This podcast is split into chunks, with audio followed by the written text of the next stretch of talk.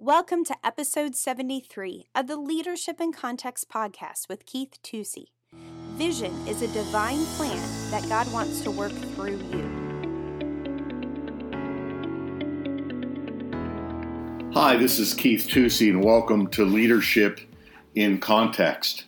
In our last podcast, we talked about the person of God superseding us and implanting vision within our spirit. The vision being very supernatural in its nature.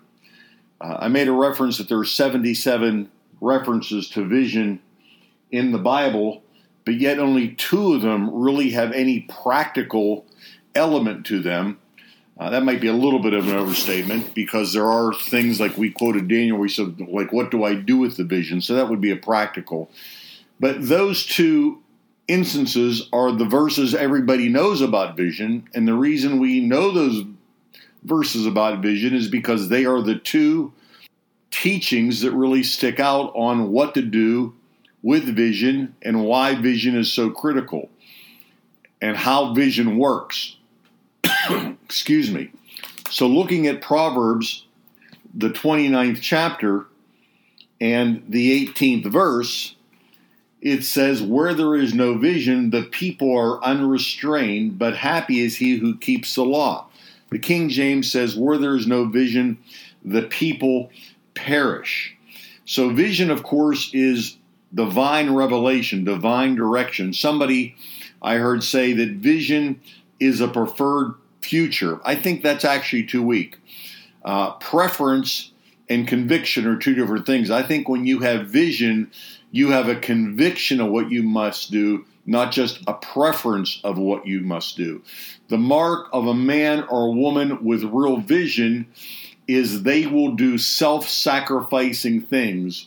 They will do things that cost them something because there is a conviction, not just a preference. A lot of people have a preference to see good things happen, to see godly things happen, but they lack the conviction that will cause them to be completely self invested. So, vision, you are apprehended by God. Uh, it's not a preferred future, it's a necessary future. It's a sold out future. Now, interesting, the King James uses the word perish.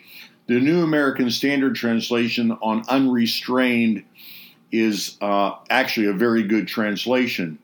And to understand this passage, you've got to know the etymology of what is being said here. Not, in other words, not just a translation of what the Hebrew language is saying, but how was the word used in that day and time. And the word perish or unrestrained is a reference to the domestication of an animal, especially of a horse, is how it was used in that day and age. And the picture that's being painted here is if in the training of that horse, if the horse does not understand what is happening, why it's being trained, why it's being asked to do things, it will become wild and it will become unrestrained. And so here's a word picture people who are being led by God uh, and led by his under shepherds, led by leaders, however you want to say it, if they don't understand the purpose, the vision of what the training is about, they will kick against it. And to the degree that they will injure themselves, they will perish. They will hurt themselves unto death. They will be unrestrained. They will be wild. They will have much energy and much ability but will, it will never be able to be bridled. It will never be able to be put to use. And that's exact word picture he's saying here. Without vision, we are unrestrained. Without vision, we are unbridled. Without vision, we perish. We take all our great uh, abilities, our talents, our anointings, our callings, our ideas, our strategies, and they are brought to naught because they cannot be saddled, they cannot be bridled by the Holy Spirit to be put in a team context. In other words, we're not able to be trained if we do not see the end result. We kick against the very thing that God is trying to do. That's the picture that he's talking about here. The purpose, the why, the vision. Without that, people perish.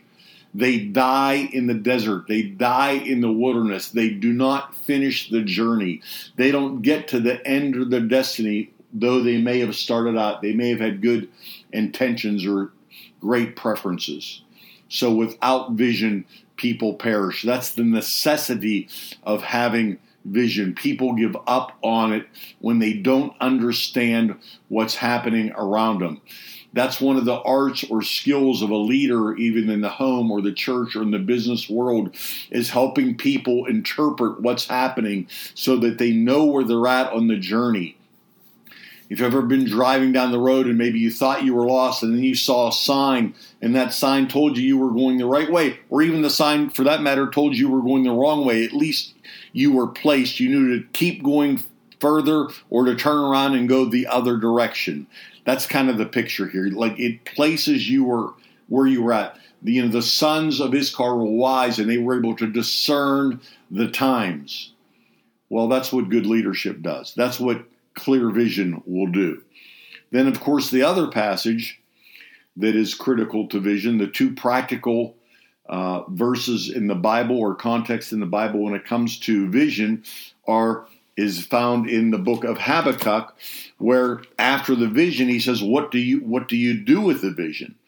He says, "Well, in verse three of Habakkuk two, for the vision or verse two, excuse me, then the Lord said to me and answered me, record the vision. So you write the vision down. What do you do when you have a vision? You write it down. You make it plain. Because remember, in almost all those supernatural manifestations of vision, rather than answer questions to the prophet, whoever the vision came, they unveiled more problems. They unveiled, like, what does this mean? What do I do with this vision now that I saw it? You know, Peter had a clear vision of something being lowered from heaven, but yet he couldn't comprehend what that meant. Daniel had clear vision. Obadiah had clear vision. Jeremiah, Ezekiel had clear vision, but that didn't mean they had clear interpretation or application. And I've talked to many people that that had clear vision I was very impressed by, but yet they were not able to work that out or in the process of working that out. So when a person gets clear vision from God, that doesn't mean they have clear application from God. There's a process. And that's what he's saying here in Habakkuk 2. Then the Lord answered me and said, Record the vision, write it down, inscribe it on tablets, don't change the vision that the one who reads it may run. In other words, that you look at that vision until it becomes clear, until it gets buried in you. So when you get a vision, you begin to drink of that vision and eat that vision to the degree that the one who reads it may run. In other words, you know, there's two there's two points of application here that he can read the vision and run with it, or that the vision is so clear that as he's running, it's like a billboard on the road, and he can run by that, and boom, it's crisp. He can hit it, and he can keep running by it. And then he goes on to that second part of it. It hastens toward the goal. It will not fail, though it tarries. Wait for it, for certainly it will come to pass it will not delay. And that teaches us that vision is a process. That when we get a vision for something, it usually does not come to pass right away. As a matter of fact, that's why you need vision. You don't need vision if it's easy. You don't need vision if it's clear. You don't need vision if it's obvious. You need vision when there's static. You need vision when there are things blocking the horizon.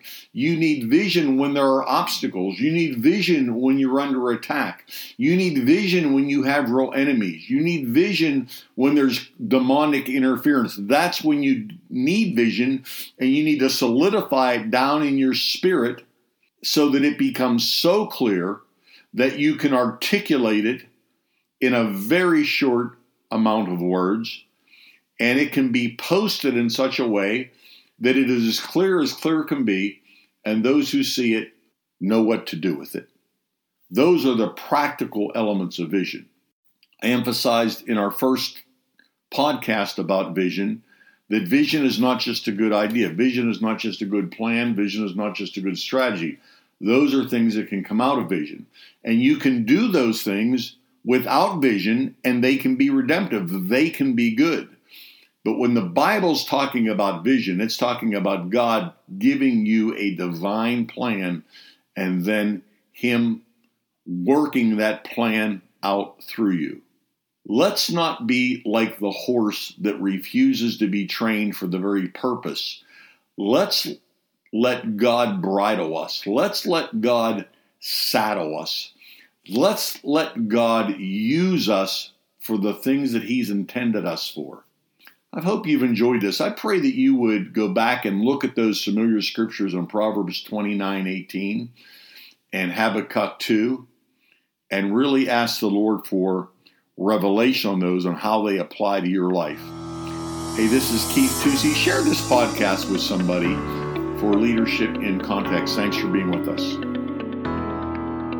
Today, Keith continued his discussion on vision. Vision is a process. When God gives us vision for something, it usually does not come to pass right away. That's why you need the vision to keep going in the direction that God has pointed you. Thanks for listening this week to another episode of Leadership in Context with Keith Tusey. Join us next week as Keith continues to put leadership truths in the context of the local church. As always, subscribe, like, rate, and share our podcast. For show notes or to ask Keith a question, email podcast at innerpastors.com. If you would like more information, you can check out our website, find us on Facebook, or follow us on Instagram at Inner Pastors. See you next week.